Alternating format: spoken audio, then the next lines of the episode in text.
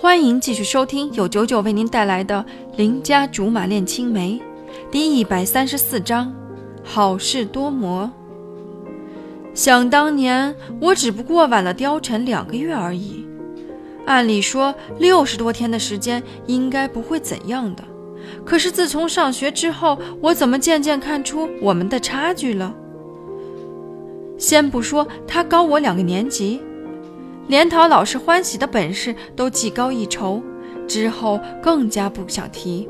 他成了高富帅，而我在女屌丝的队伍里停滞不前。事到如今，他知道答案，且知道以后要怎么办，而我茫茫然不知所措，连以后怎么面对曹杰都不知道。同样都是人。同样都是八零后尾巴上的货，为啥差距就那么天差地别？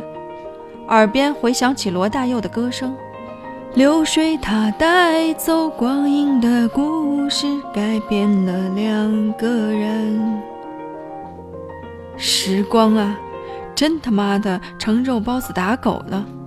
赛后几天，董卓主动找了我。我几番考虑，还是决定去江边的九号仓库。时隔多日，这里还是跟以前一样。董卓不知道是早来了，还是一直都住在这里。总之，我到的时候，他已经在那里弹了很久的吉他。听见我的脚步声，连忙放下吉他，转身对我灿烂一笑：“来了。”我也笑笑。那天比赛的情景，我现在还能想得很清楚，好像就在眼前重演似的。连我这种不懂音乐的人都忍不住为你鼓掌了。我看见了，你那天好像比我还激动。他说着，笑得更高兴了。我有些疑惑，难道你就不激动吗？他苦笑着摇摇头，不知道该说自己时运不济，还是说自己运气绝佳。之前那天在电视台，我没有控制好自己的情绪，很失态，差点让你们都下不来台，真的很对不起。没，没关系。他的态度忽然来了个大逆转，害得我险些不知道该怎么应对。明明该说这话的是我啊，是我啊。其实我倒是挺满意现在的结果，至少比我想象的要好很多。我一开始以为，根据以往处理的办法，我撑死也就是第三。没想到我的粉丝们对我实在太好，就算节目组再怎么想打压我，最终我也还是个老二。况且你们大概不知道，第一名必须跟电视台的关系公司签约。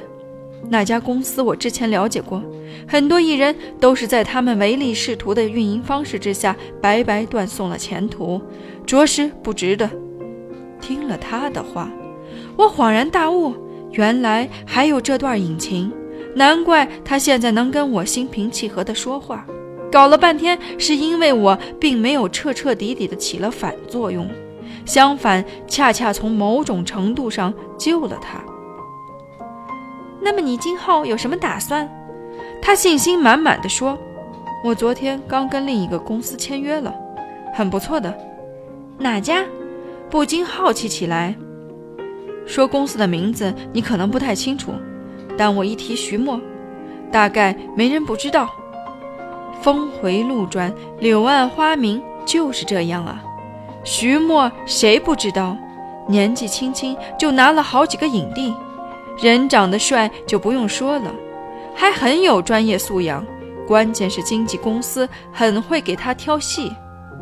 几乎每一部都有好口碑，也就是这样才锻造出了今天的天王巨星。如今，董卓能投身迷下，相信以他的实力，前途真的就不可限量了。恭喜恭喜啊！他客气起来，是我该恭喜你。为什么？又不是没看见。那天你跟貂蝉一起来的吗？忍不住心里一咯噔，董卓大概是误会什么了。我和貂蝉要是真的啥，那家伙估计不会放心我单独出来见董卓的吧。